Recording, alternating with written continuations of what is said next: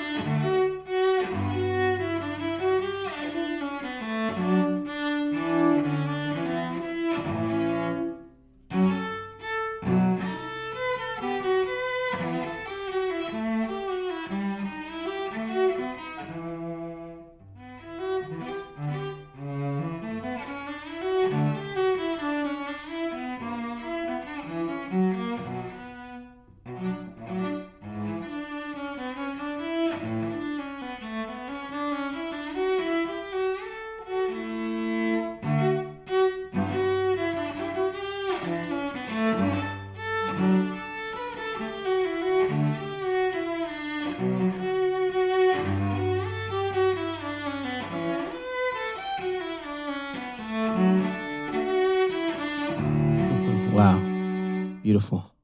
Beautiful. Beautiful work. Beautiful Thank you. music. It's Bach, One of the greats. One of the greats. one of the greatest. Bob is here with us on the Truth Prescription. And um, why don't we, Bob, just start with you talking, telling the audience a little bit about yourself and specifically where you grew up at and how you came to become a professional cellist, because that's not a, a common thing. Okay, well, just a quick summary. Uh, born in Queens, and uh, New York. at the age of three, we moved out to Long Island, and uh, then it was uh, very undeveloped, and uh, where we lived out, Veterans Highway was still a dirt road then, wasn't Wow. even paved yet. Now it's Wow. jammed with traffic. and uh, let's see, I at uh, they opened up an elementary school right down the block from my house, Okay. and I uh, actually was one of the first students there in the second grade. Wow. And uh, in third grade, they offered me the opportunity to play a musical instrument, Okay. and uh, they needed someone to play cello in the elementary school orchestra. So they said I was free to pick any instrument I wanted as long as it was the cello. So I picked the cello. They they were happy with my decision. So.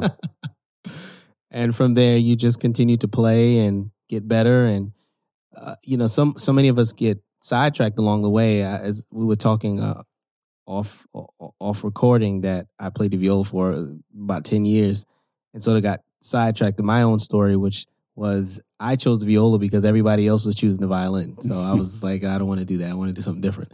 Um, so I guess kind of what allowed you to continue um because that was third grade. I mean there was there's a whole lot of time between third grade and now right?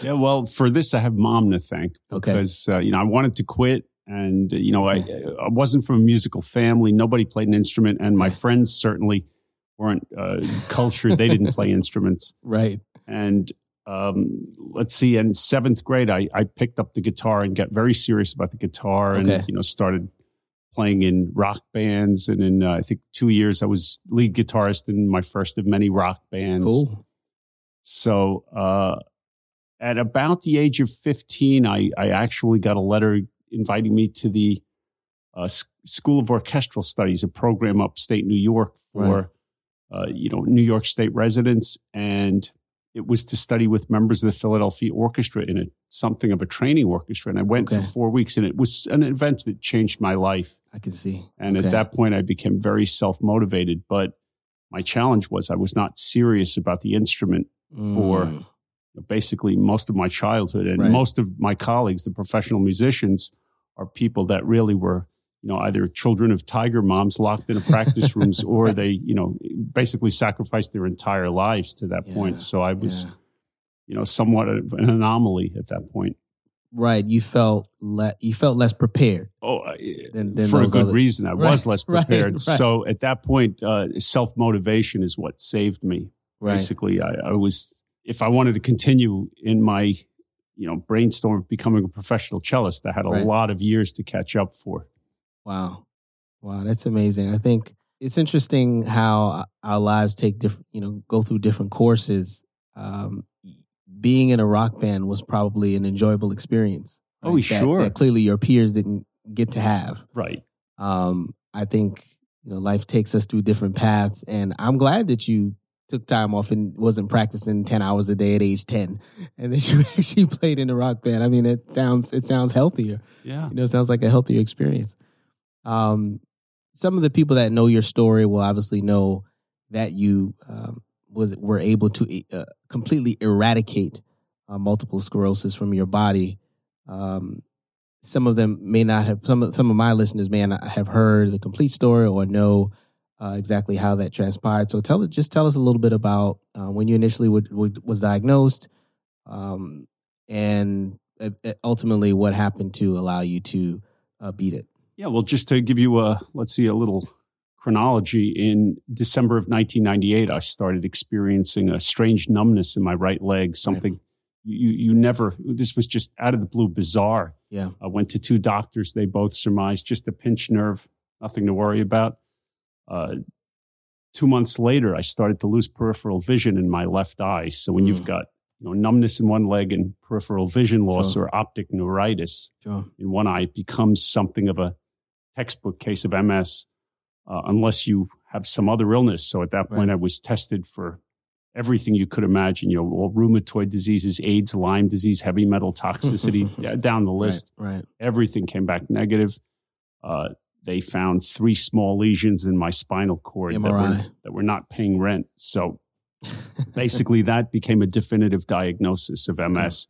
Okay. okay. I still didn't want to believe this. I was in a complete state of denial right. about it. And four months after that, I started to lose peripheral vision in the right eye. Mm-hmm.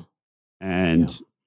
you know, you get on intravenous steroids, a thousand milligrams of methylprednisolone a day for three days. Mm. That stabilized the situation for a week. And then things went off the edge of the cliff for me. I uh, came down with what I thought was a stomach bug, started, oh. you know, it was about a week. I was vomiting, not being able to keep down food or water, wound up hospitalized for very severe dehydration. Wow. I was released from the hospital four days later and Things were so bad. I, I couldn't move my hands. I was legally blind out of both eyes. I right. was incontinent. Right. I mean, you name it. My whole central nervous system was up in smoke. Everything was gone. Wow. And I couldn't play the cello. I, I couldn't, you know, basically, I, I had been hopping from one neurologist to another seeking that elusive misdiagnosis. Right. um, at that point, I went to my neuro ophthalmologist and uh, he tested me basic vision test. I couldn't even see the largest letters on the chart. Mm-hmm. Gave me a visual field test. I couldn't see a thing. He stopped the test and he said, I'll write you a note for permanent disability. Yeah, and I know so, what you told him. Yeah, right. I told him he could take his note and use it as a suppository. so, so yeah. that was what changed things for me. Okay. And you know, my whole approach from that point was you know, when you're diagnosed with a disease such as multiple sclerosis, you go to a neurologist, they diagnose you by process of elimination, and then you say, What now? And they say, Well, here's the latest six figure annual drug. You take this drug, right. come back and see me in one to three months. And yeah. like, What else should I do? And that, well, we don't know because right. they don't. No. And I just decided to find my own answers that we don't know we'll hope for the best. Those answers were not good enough for me. So I set out to find my own answers. Okay. And those and those answers through, through your own research, hard work led led you to certain nutritional changes that you made in your life. Right. So just to give you an idea, you know, the, my predicament at that point in August of 1999, when I was released from the hospital, I saw my fifth neurologist at the University of Pennsylvania. He ran a complete series of MRIs of my brain and spinal cord. I had over 50 active lesions in my brain, and some of them were huge. And I had one in my spinal cord that was just gargantuous. It was yeah. three and a half centimeters in length, and it took yeah. up the entire spinal cord. Wow. And um, I started all my own research. Uh, one of the first things I found was a website called The Water Cure. I started mm. drinking half my body weight in ounces of water a day. Okay. Yeah. And I that was when I noticed my first signs of improvement. Okay. And from that point, I started researching MS rates around the world, you know, looking for obvious things that experts would have overlooked. Right. And you see, you know, your, your very poorest nations have much, much lower rates of MS. You have right. Eurasian countries have much lower rates. And you know, basically, I tried to adopt any lifestyle that was, you know, Similar. applicable to right. you know these lower rates of MS. And those, uh, I guess, those socioeconomic communities that were quote unquote third world or um, simpler, we could say. Exactly, yeah, because you know you have people that will essentially live on what you would call a hunter gatherer diet, okay, very much closer to a hunter gatherer diet than you know today's idea of fast food and processed mm-hmm. food and alcohol, tobacco, right. caffeine, stimulants. You know everything we do today. It's uh, you know relatively speaking, it's so unprecedented to the human body. That's a great word. Yeah, it's definitely not nutritious. Um, I remember reading a book some years ago that described that we've turned our bodies into um, human uh, garbage disposals. you know, well put. Yeah, that, that's really well said. Uh, because half the things that we're eating don't really contain any nutrients, right? Mm-hmm.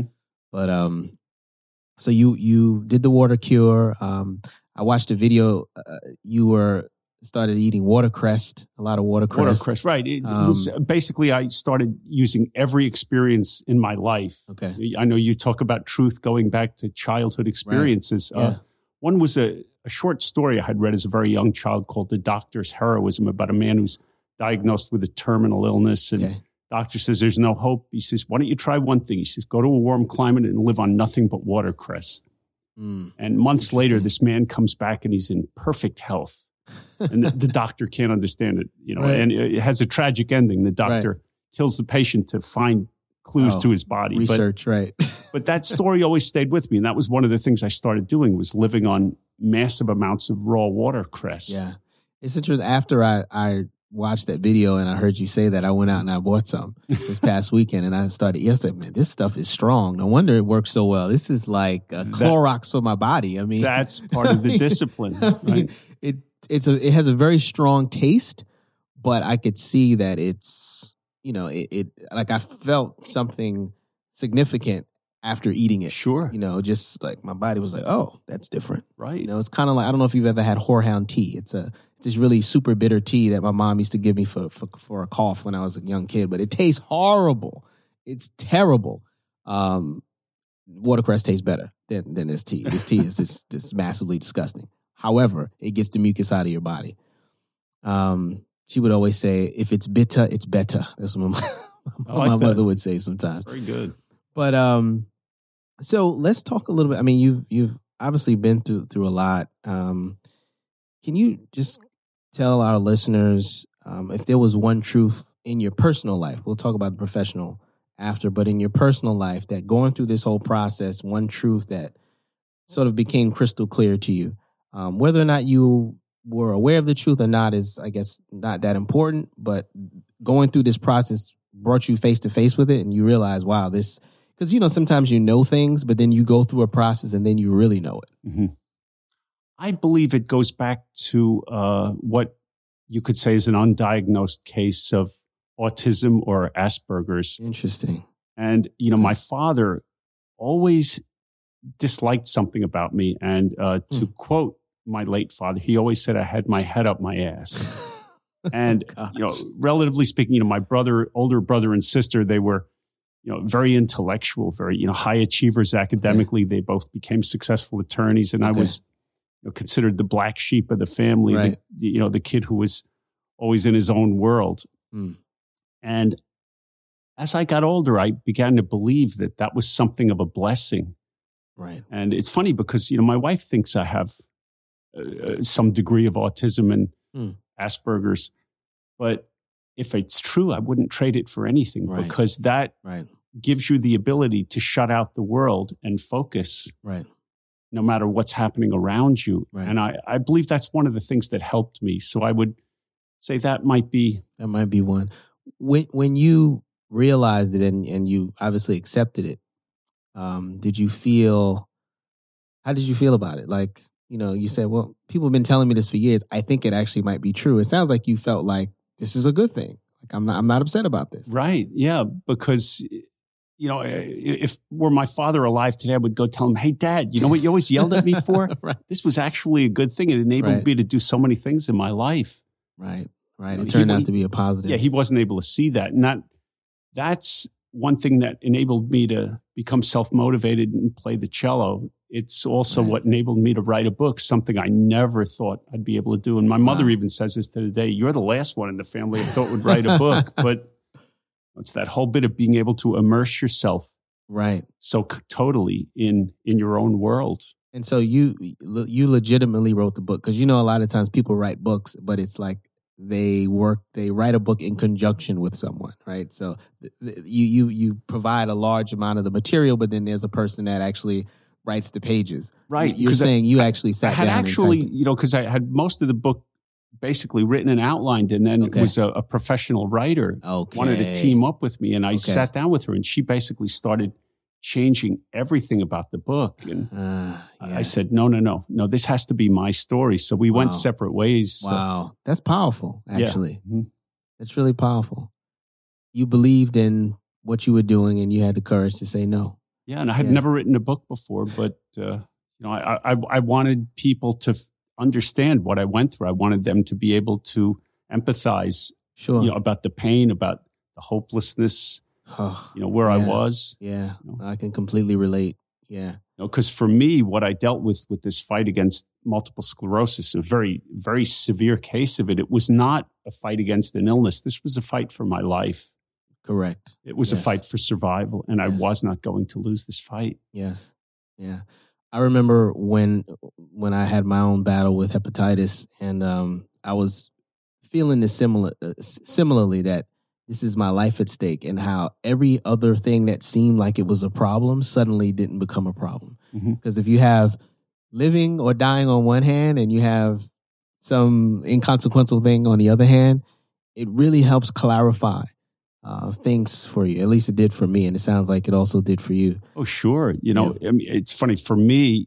You know, not only to be told my, the rest of my life is on permanent disability. Basically, I'm being told my life is now the the waiting room before the cemetery, Oh gosh. and not just that. You know, all these things that you take for granted: being able to see, being able to use your hands, being able Yeah. to make it to the bathroom. yeah. You know, all these things were just stripped away. Wow. And when you have everything back, you will look at life in a completely different perspective. Your your Yeah. your outlook on it will change so radically Yeah. that things that annoyed you are now positive in a way. right. Yeah. Yeah, it's really I think it's really difficult for people that haven't gone through a literally life-threatening event Mm-hmm. to appreciate uh I would tr- I would just I guess have I would encourage people to look at the little things, you know, in their life that may seem um, insurmountable or difficult and remember these types of conversations. Remember a Bob Cafaro or remember the countless other um, heroes and sheroes we have in the world who've gone through terrible, terrible things and have come out on the other end better, you know, better people. Um, That's well put. You know, Yeah, they, they say it's a, a smart person that learns from his own mistakes, but it's a brilliant person that learns from the mistakes of others. So, yeah, I like that. you know, I, I, I would preach, you know, try and exercise a little brilliance here and learn what Right. we know, having Right. dealt with these life threatening situations and Yeah. how grateful we are for every nanosecond that we're, yeah. we're here in a healthy existence now. Yeah, it's big. It's big. The breaths, the daily breaths that you take, they take on a different uh, odor, you know, almost Yeah. um, when when you go through something like that. Um, Okay, so the we talked a little bit about the in your your personal life in your in your professional life. Would you say from third grade starting cello to now playing professionally, and, and from what I've read about you, it sounds like you've traveled you've traveled the world playing the cello.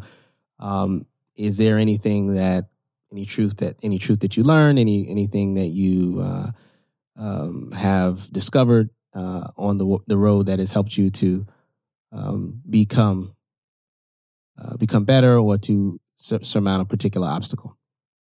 Um, my biggest obstacle would be basically coming from a non-musical family because most of the professional classical musicians, most of them are from musical families where the parents, you know, will give that one-on-one training time, and mm. You know, most of my colleagues, say in the Philadelphia Orchestra, are people of music families, sure. you know, that were basically forced to spend many hours a day practicing. So um, I'm very different in that sense. But that ability, again, I think with the autism or Asperger's came yeah. in to help me that I could be my own tiger mom. right. You know, because uh, I don't know if you've ever read Zen and the Art of Motorcycle Maintenance. I haven't. It's a great book. Okay. And Pirsig actually talks about what happens if a young person becomes self motivated, that mm. there are no limits to what they will be able to accomplish in wow. life. And wow. I, it was funny when I read that, it was like, yeah, that's me. You know? right. Because it sounds like dad wasn't really that uh, motivational when no, you no, say that. No, he was. and I'm not sure about mom, but I think you're right. Coming from a family that with no musicians, it, it kind of makes it difficult because you really don't have any role models. It's kind of all coming from you. Right. Um, which is actually a more powerful place to come from anyway. Mm-hmm. Um, great. Yeah, if it comes from you. Yeah, my father, he wanted all his children to be attorneys, you know.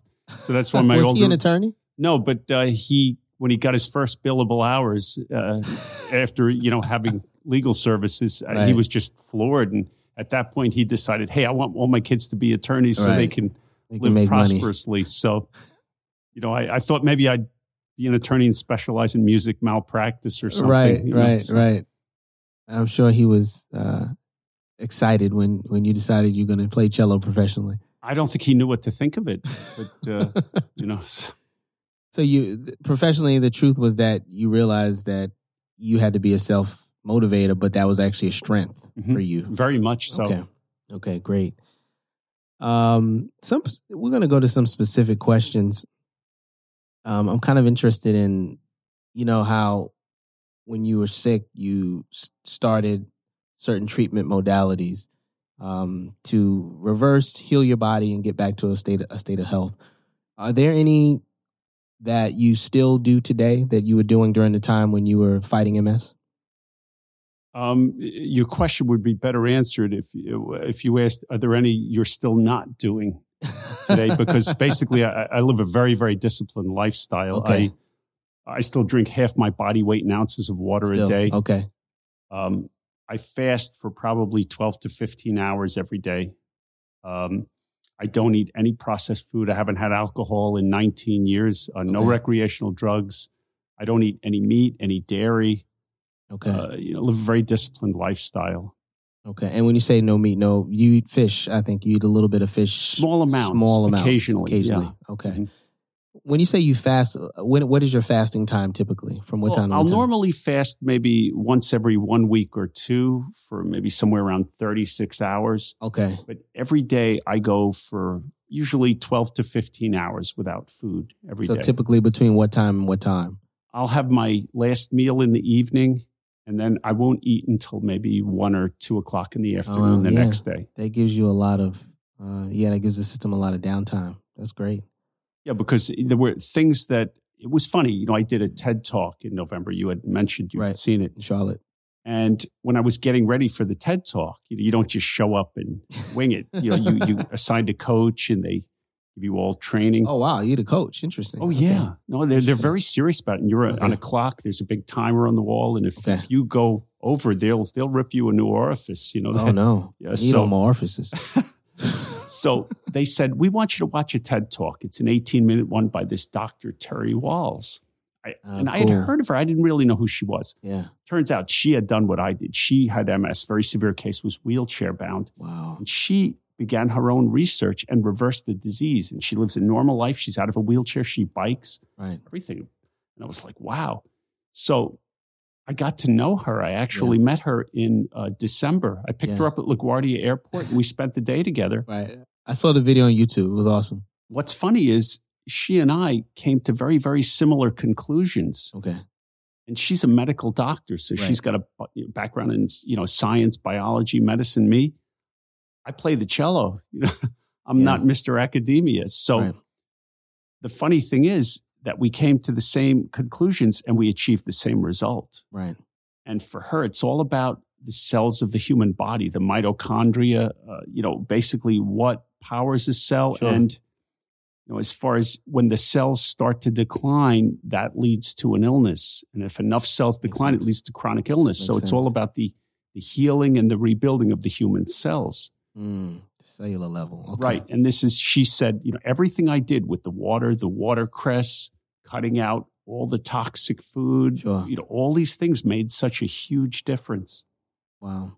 And that's only one of the things I did, you know, with as far as diet, there were, you know, many other things. Okay. You could to, to give me an example. Well, you, you would asked about my Mount Rushmore. Yeah, that that that's coming uh, later, but we can talk okay. about that now if you want. Well, um, I just was going to make a quick joke. You know, if you if you ate a, a hamburger right now, you probably collapse.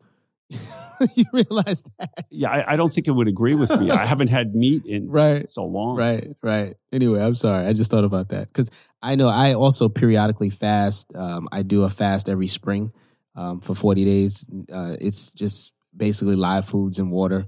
Um, and then every four years, I do kind of a weird fruit fast for 40 days where I just do fruit and, and milk. It's kind of weird. But anyway, um, I always feel so different during the fast and right after the fast in terms of my level of energy, mental clarity, um, creativity. It, it, things are flowing.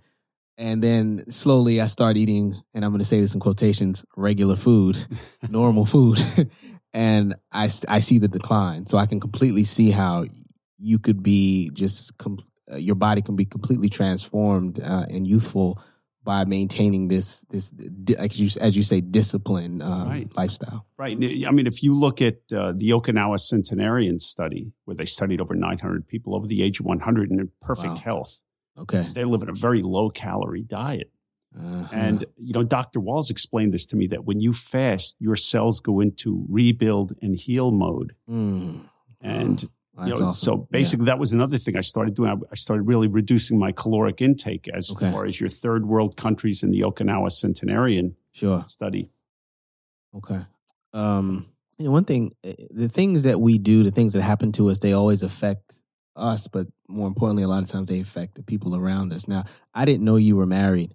And I don't know if you were married during the time when this happened, but I wanted to ask, like, what affected this, um, the illness, number one, the transformation, and then the revival have on your family? You know, your mom, your dad, and then your wife, if if you, you were married at that time. Well, I was married, but not to Teresa. Uh, okay. Uh, so, Interesting. Well, it's funny how you know an illness can affect you know a family and very you know an illness can bring a couple closer together. It can tear a couple apart. Right. You know, it could, yep. in, in, my case, I would say it was the later. It, it really yep. drove us apart. Yeah. And uh,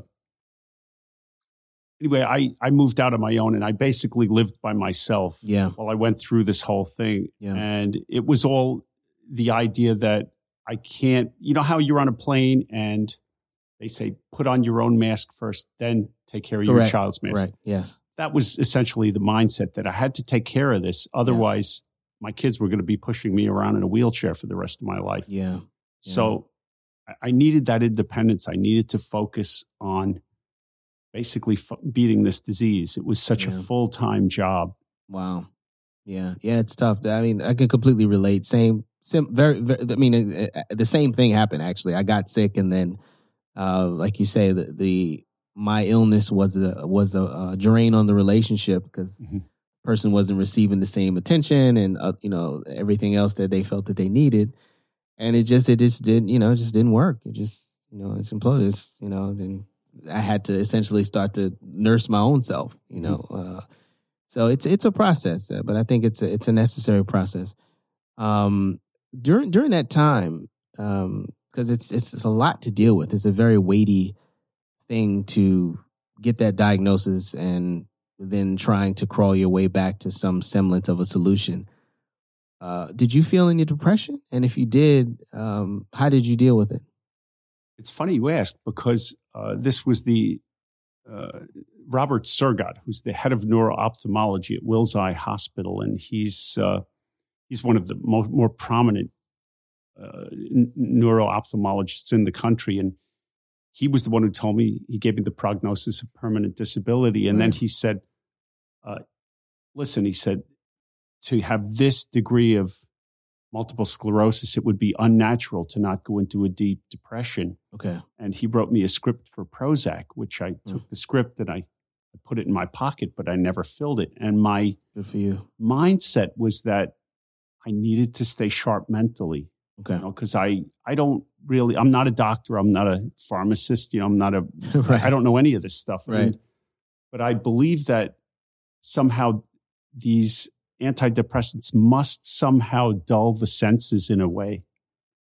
Maybe yeah. I'm wrong, but no, they do. They do. They're they a lot of them act um, neurologically almost like alcohol in terms of how you know alcohol is a depressant and it stops the transmission of certain um, neurotransmitters, and that's essentially what a lot of the um, the antidepressants do. Yeah, because there were things I set out to do where I, I wanted my mind to be very sharp. Okay. So that was why I uh, basically shunned the antidepressants. So you didn't take it, but how did you manage it? Because you still had those feelings. Wasn't easy. I became very frustrated. Okay. You know, very angry about what was happening yeah. to me, and I yeah. think I took it out on my children to a okay. to a degree. I mean, I never okay. got physical with them, but right. you know, I would lose my temper a lot, yeah. and. I wish I could go back in time on this one now. Yeah, and yeah, explain this. Yeah, they'll one day if if and when they go through something, they'll understand. It's it's uh, it's it's hard. You know, it's it's it's hard. Um, just I'm sure, you know, as you're talking now, you're saying that you. It sounds like you have a lot of compassion for your dad now that he's gone. Um, yeah. Probably being a little bit older and having lived and understand understanding yourself a little bit mm-hmm. better. So I think you know your, your kids will will uh, we'll do the same. I hope so. Yeah, yeah. I mean, you know, it's funny. You know, Dad was very, uh, you know, a very contentious relationship in so many ways. yes. But you know that saying, you don't miss your water till your well runs dry. Yeah. And there are so many times, even yeah. though he was, you know, abusive, he was this, he was that. You know, I still want to say, "Oh, Dad, oh, he's gone." Yeah. You know, still part of me wants to run and tell him and. Dad, look, I wrote a book. Dad, you know, right. you know oh, he's that's right, he's gone. He's gone. Yeah, it's tough. Yeah. Um, you mentioned earlier about the personal Mount Rushmore. It's a question I like to ask because it really tells um, our listeners a little bit about you know who are your personal heroes. You know, who who do you look up to? Who are the people that you look at and say, you know, these these are the people that have helped me get through. I would say the people who are first on the list would yeah. be people that had accomplished the impossible. Okay. And, and, this goes back to books I had read. You know, I got sure. into studying chess for a while. Oh, okay. And uh, one Searching of them was Bobby Fischer. Was Bobby Fischer. yeah. And here, you know, you have, uh, yeah, he was an anti-Semite. He was, you know, he, he was racist. He was, you know, misogynist. He, yeah. he could probably be president. Be president today. right knows, now. Yes. You know, but. Uh, but the thing is, he did something that was impossible. You know, single-handedly, he basically took on an entire culture, the entire Soviet Union. Yeah. And this kid from Brooklyn single handedly defeats an entire nation. Yeah. Who had, you know, this nation had basically geared and, you know, everything was toward keeping that crown in Soviet hands. And this kid comes in on his own. Yeah. Takes it away. To me, that's an impossibility. Okay. And Bob Fischer. having studied chess and having studied my 60 memorable games, you begin to understand his mindset, his degree of self motivation, determination that mm. chess was not a game to him. It was a fight for his life, and he was not going to lose this fight. Wow. That's how determined he was. And if you look at Nando Parrado from the, the famous plane crash in 1972 in the Andes Mountains. Oh, right, right. Yes, yes. Yeah. And, you know, yes. Nando, right, thrown from row nine in the bulkhead, his skull's fractured in yeah. four places. They give him up for dead. Right. He's three days later. Humans, yeah. Right, he awakes from the coma 72 days after the crash, Nando shows up in the foothills. He had gone 37 and a half miles through this mountain range in the winter. Wow. He had never yeah. seen snow, no survival training.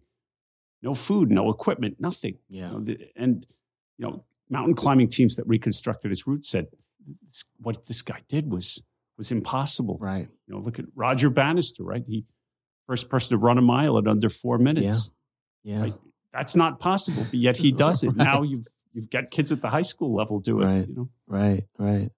Yeah. So it, it, it the, the theme sounds like people that did was uncon did what not only what was unconventional but was supposedly impossible. right. So if you can say, yeah, multiple sclerosis is an incurable disease, Right. it's not possible. Right. Why am I here? Why is Dr. Wahls here? You know, there are people that have reversed this disease. Yeah. And, you know, if you look at one thing that, another thing that got me on this mindset was, um, you know, if you look at clinical trials in the placebo group, you know, why do people in these placebo groups inexplicably improve? Mm. Yeah. Can, can you explain why? You know what minoxidil or Rogaine is, right? Yeah. Yep. Why do 18% of the men in the placebo group started growing hair where they don't have it, Mm. Yeah. right? Yeah. There's what- there's, there's something else at play. Definitely. There's So you know, I believe you take, you know, people like Bobby Fischer, Nando Parrado, Nolan Ryan, Nolan Ryan. Yeah. right? You know, Yeah. Roger Bannister, put these people in a clinical trial placebo group. These are the people that get better because they have that, they unknowingly possess that mindset, that control, that determination to make things happen. Yeah. Somehow they mentally don't follow the rules. They don't follow the program, Sure. whatever the program is. The program is usually you can't do something. Right. Remember one time the world was flat? Oh, I remember. man, yeah, you know, I do remember that. I think I was around. Yeah, riding remember what, what happened if you said glacier. the world wasn't flat, or what happened if you said that you know the right the uh, the sun revolves around the earth? What would they do to you? You know? Oh, yeah, you Yeah. get hung. Right. It's crazy. All right. We're going to finish up with a, a, a little fun game I, I call Yes or BS. I like this. Go ahead. And uh, basically, if you agree with it, you say yes. If you don't agree with it, you say BS. All right, here we go. Should I elaborate? Or Uh, if you want to, yeah, okay, sure. go ahead. Uh, Eastern medicine is better than Western medicine. Yes and BS. so it's both. You can elaborate on that one. Well, I think some things in Western medicine are great. You know, I, believe for me, if I wasn't on intravenous steroids, that thousand milligrams of methylprednisolone, I'd be a lost cause today. I think Okay. it really did things for me. Uh, I believe that the so many of the drugs we have today are essentially ineffective, Okay. and I believe a lot of the Eastern medicine cures are superior. But I wouldn't recommend shunning Western medicine either. Okay. So I, I would be selective. I would pick and choose at that point. Okay. Best of both worlds. I like it. Exactly. Number two, spinach is healthier than watercress. Yes. All right. You don't have to explain that one. Yo Yo Ma is the greatest cellist in modern times. Yes. Daily meditation could bankrupt the pharma industry. Yes and BS. When you say the Okay. farm industry, you are you a comp- is that encompass organic farm as well? I, I'm sorry. I, I should have enunciated better. Pharma. Oh, pharmaceuticals. pharma. I thought you meant Pharmaceuticals. farm.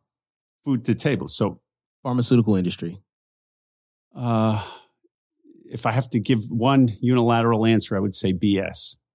I, I you we didn't talk about it so far, but I put this in here because it was very, I think, a very important component of your healing, which we haven't talked about yet, is your 30 minutes in the morning and 30 minutes in the evening meditation practice, and where you visualized this disease leaving from your body. Exactly. I think the mental aspect, the belief, um, the for your Mount Rushmore, um, it, there, there's something about the mental, the connection, the mind body connection, and that belief, and really not just believing it, but visualizing and Mhm. feeling it, that creates a better opportunity for healing. sure. I, I feel. I believe the, the greatest untapped resource we have is the human mind. Yeah. And if we can learn to harness that, you know, we use, to me, we use so little of the human mind and it's Yeah. capable of so much more than we envision. And if we learn the power of the human mind, it's limitless. Yeah, I agree.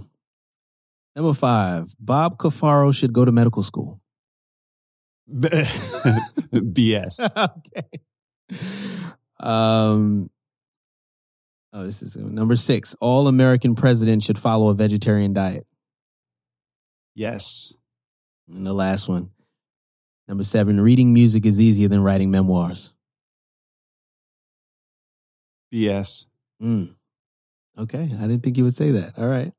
It's funny okay. you, that one about the president should be vegetarian. I remember when Jimmy Carter was president, he had a vegetarian meal at the White House. Wow. And the cattle industry went nuts. They went crazy about really? it. Yeah. I'll that? never forget this. Huh. He had one vegetarian meal and he caught grief about it like you wouldn't believe. Interesting. Interesting.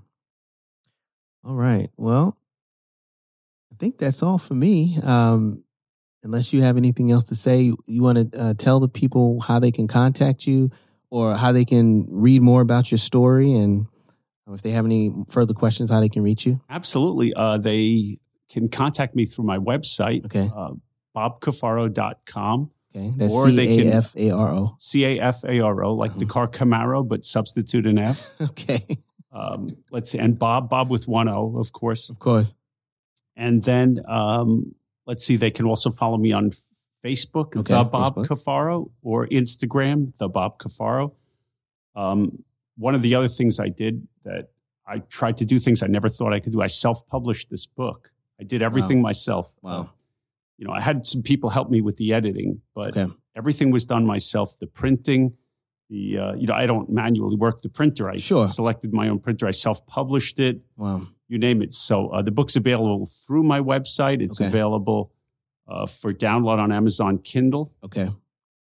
And uh, yeah, you know, I'm very happy to hear from people, especially to get uh, you know positive feedback where people have found my story has helped them, and they've sure basically adopted a, a much healthier, cleaner lifestyle. Yeah, yes, I think it's important.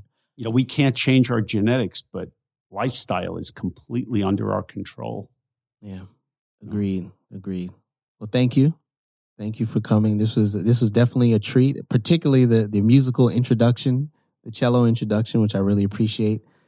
Um, music is another healer. It's another another way to soothe. I wonder if they should do some studies on looking at cells when when classical music is played. If there's any enhanced uh, regeneration, like we talked about earlier. I wonder. I don't know. Well, I, know I, know the brain. I, I've read studies where the brain fires at such you know breakneck speed with so many multitasking events happening and uh-huh. you know it's it's crazy yeah yeah yeah for sure all right sekou thank you for having me this has been a pleasure you you're more than welcome thank you for coming for making the time um, um, we will see you on the next podcast and signing off and as always remember the truth will set you free if you let it